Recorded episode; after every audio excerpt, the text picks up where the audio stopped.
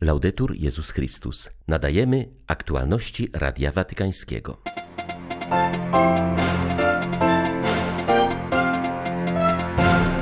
Papież zachęcił polską młodzież, by na nowo wybrała Jezusa i przyjęła go do swego serca. W katechezie środowej mówił o ojcu wielkim ewangelizatorze Chin. Franciszek przyjął rezygnację arcybiskupa Wiktora Skworca nowym metropolitą katowickim został dotychczasowy koadiutor arcybiskup Adrian Galbas. Katolickie uniwersytety muszą zmienić priorytety, trzeba postawić w centrum rodzinę, mówi profesor Pier Paolo Donati, komentując utworzenie przez Stolicę Apostolską globalnego paktu dla rodziny. 31 maja wita Państwa Krzysztof Brąk. Zapraszam na serwis informacyjny. Franciszek zachęcił polską młodzież przygotowującą się do spotkania na polach lednickich, by na nowo wybrała Jezusa i przyjęła go do swego serca. Ojciec Święty mówił o tym na audiencji środowej, którą poświęcił kolejnemu wielkiemu ewangelizatorowi, ojcu Mateo Ricciemu.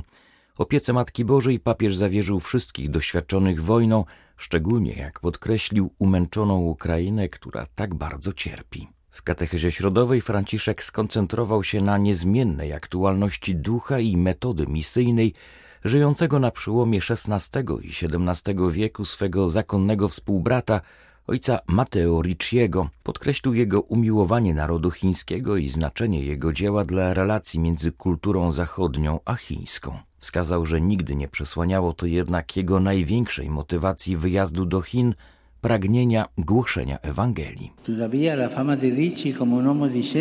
Wiarygodność uzyskana dzięki dialogowi naukowemu dała mu konieczne uznanie, żeby zaproponować prawdy chrześcijańskiej wiary i moralności, którą dogłębnie omawia w swoich głównych chińskich dziełach, takich jak prawdziwe znaczenie Pana Niebios. Oprócz doktryny przemawiało jego świadectwo życia religijnego, cnót i modlitwy. Ówcześni misjonarze wiele się modlili, a to ożywia życie misyjne życie miłosierdziem. Pomagali innym, czynili to z pokorą i całkowitym brakiem zainteresowania zaszczytami i bogactwem, co doprowadziło wielu jego uczniów i przyjaciół do przyjęcia wiary katolickiej, ponieważ widzieli jego wiarę. Mawiali, to czego uczy jest prawdą, ponieważ świadczy o tym własnym życiem. To jest koherentność ewangelizatorów. Mogę znać credo na pamięć, powtarzać wszystkie rzeczy, w które wierzymy, ale jeśli moje życie nie jest spójne, to niczemu nie służy. Tym, co pociąga ludzi, jest spójność świadectwa. Pozdrawiając polskich pielgrzymów, Ojciec Święty szczególne słowa skierował do młodych uczestników sobotniego spotkania na polach lednickich. Pozdrawiam obecnych tu Polaków. Wypraszając dla każdego z Was obfitość darów Ducha Świętego, zawierzam Was opiece Maryi Królowej Polski i z serca błogosławię. Myślą ogarniam także młodzież, która w pierwszą sobotę czerwca zgromadzi się na polach lednickich na spotkaniu młodych pod hasłem Idź za barankiem.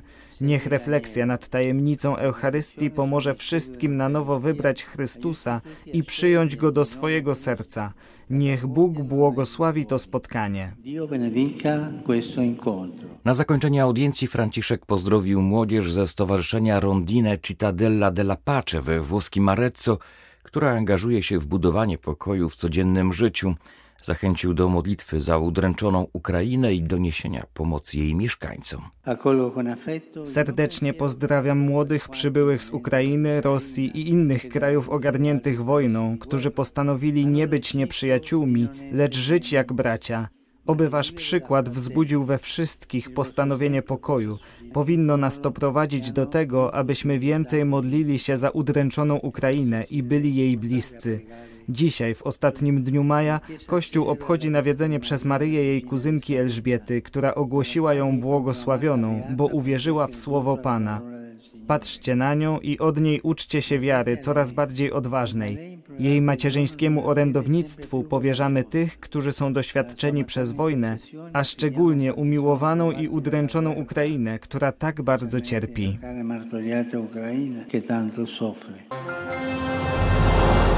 Ojciec Święty przyjął rezygnację arcybiskupa Wiktora Skworca, metropolity Katowic.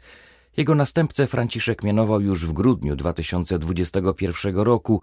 Jest nim arcybiskup Adrian Galbas, który do tej pory pełnił funkcję arcybiskupa koadjutora. Nowy metropolita katowicki ma 55 lat, pochodzi z Bytomia, jest palotynem. W 2012 roku uzyskał doktorat z teologii duchowości na Uniwersytecie kardynała Stefana Wyszyńskiego w Warszawie. W latach 2011-2019 był prowincjałem palotynów. W 2019 roku został biskupem pomocniczym diecezji ełckiej. W Episkopacie Polski jest przewodniczącym Rady do Spraw Apostolstwa Świeckich. W Wielkiej Brytanii po raz pierwszy usunięto z zawodu nauczyciela, który odmówił nazywania jednej z uczennic chłopcem. Jest jednak nadzieja, że będzie to w Anglii pierwszy i ostatni wyrok tego typu.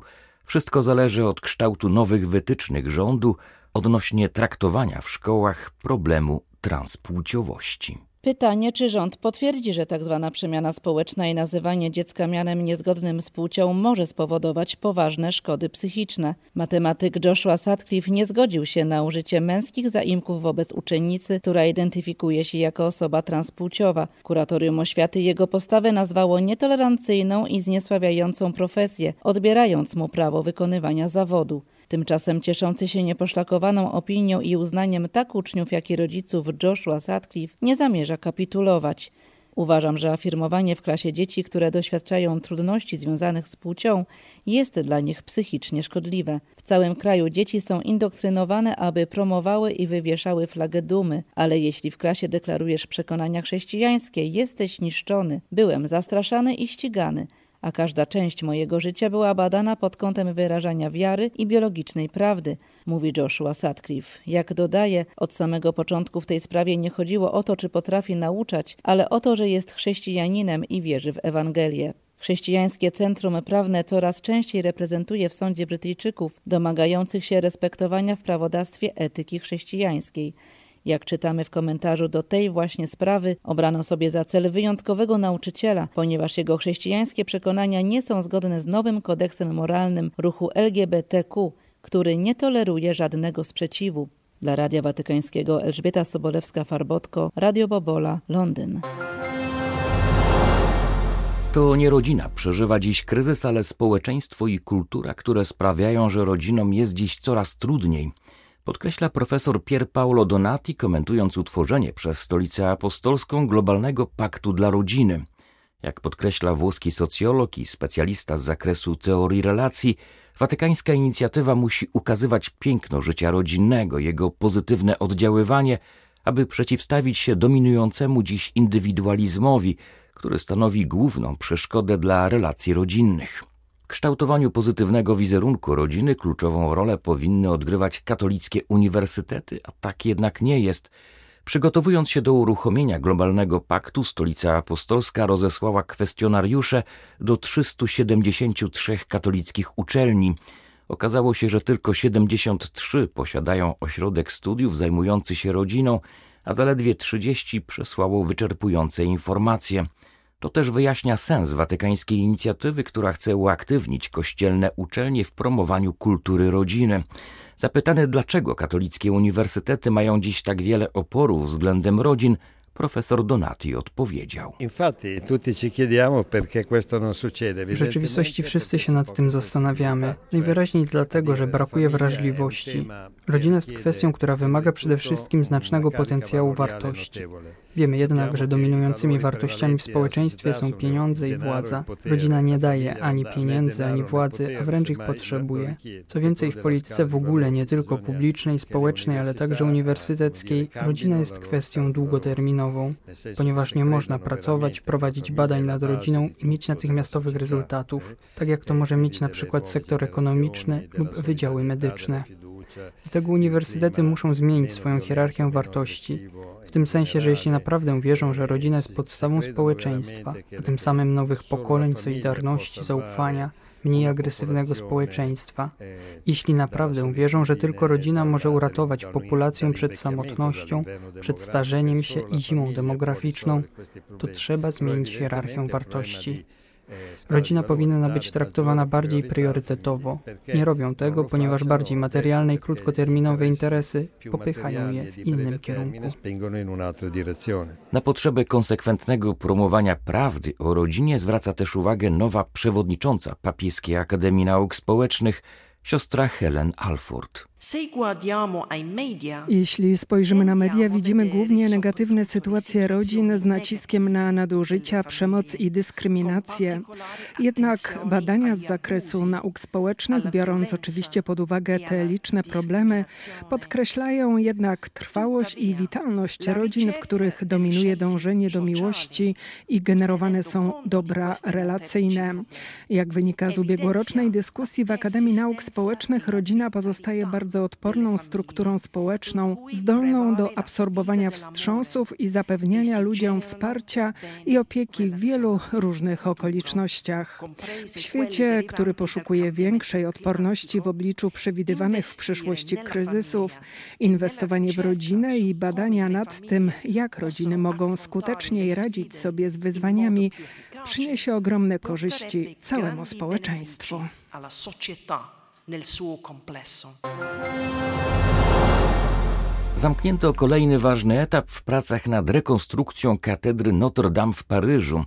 W Dolinie Loary zestawiono ze sobą sporą część drewnianego szkieletu dachu i tym samym przeszedł on próbę generalną – Kolejnym krokiem będzie umieszczenie więźby w katedrze. Prace mogłyby postępować szybciej i wygodniej, ale zdecydowano się na użycie średniowiecznych technik obróbki drewna. Dębowe belki powstały w warsztatach ciesielskich przy użyciu siekier. Było to wielkie wyzwanie, ale i fascynujący eksperyment. Cieśle mieli poczucie, że wchodzą w buty swych poprzedników sprzed stuleci, mierząc się z tymi samymi problemami i wykonując tą samą pracę. Dla powstania więźby dachowej ścięto łącznie około 1200 dębów. Chcemy zrekonstruować tę katedrę w taki sposób, w jaki powstała w średniowieczu, mówi emerytowany francuski generał, który nadzoruje proces odbudowy. Wyjaśnił, że chodzi o bycie wiernym wobec tych wszystkich ludzi, którzy wznieśli te niezwykłe budowle we Francji.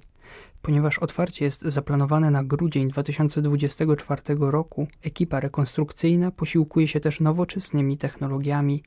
Komputerów użyto do stworzenia szczegółowych planów dla cieśli, aby mieć pewność, że ręcznie powstałe belki będą do siebie pasować. Remy Fromont wskazuje jednak, że zrekonstruowany szkielet to ta sama drewniana struktura, co w XIII wieku. Użyliśmy tego samego materiału, dębiny, dokładnie takich samych siekier, i skorzystaliśmy z tej samej technologii, podkreśla architekt. W Pakistanie sąd skazał 24-letniego chrześcijanina na karę śmierci za bluźnierstwo przeciw Mahometowi. Wyrok zapadł w pierwszej instancji i obrona zapowiedziała apelację, wskazując na liczne uchybienia w procesie. Numan Ashgar pochodzi z prowincji Pendżab i tam też miało miejsce postępowanie sądowe. Został aresztowany jeszcze w 2019 roku, gdyż znaleziono w jego telefonie rzekomo bluźniercze rysunki proroka Mahometa.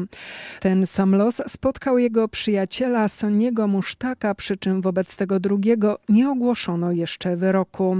Adwokat wskazuje, że sąd zignorował wszystkie procedury i odrzucił wszelkie dowody na korzyść oskarżonych. Chciał tylko dopełnić swego świętego obowiązku, skazując domniemanego bluźniercę. Prawnik dodaje, że rodziny chłopców bardzo cierpią i nie zgadzają się z oskarżeniem. Wskazują, że Numan i Sani jedynie otrzymali obrazki, które przesłał do nich młody muzułmanin Bilal Ahmad. Były to aktualności Radia Watykańskiego. Laudetur Jezus Chrystus.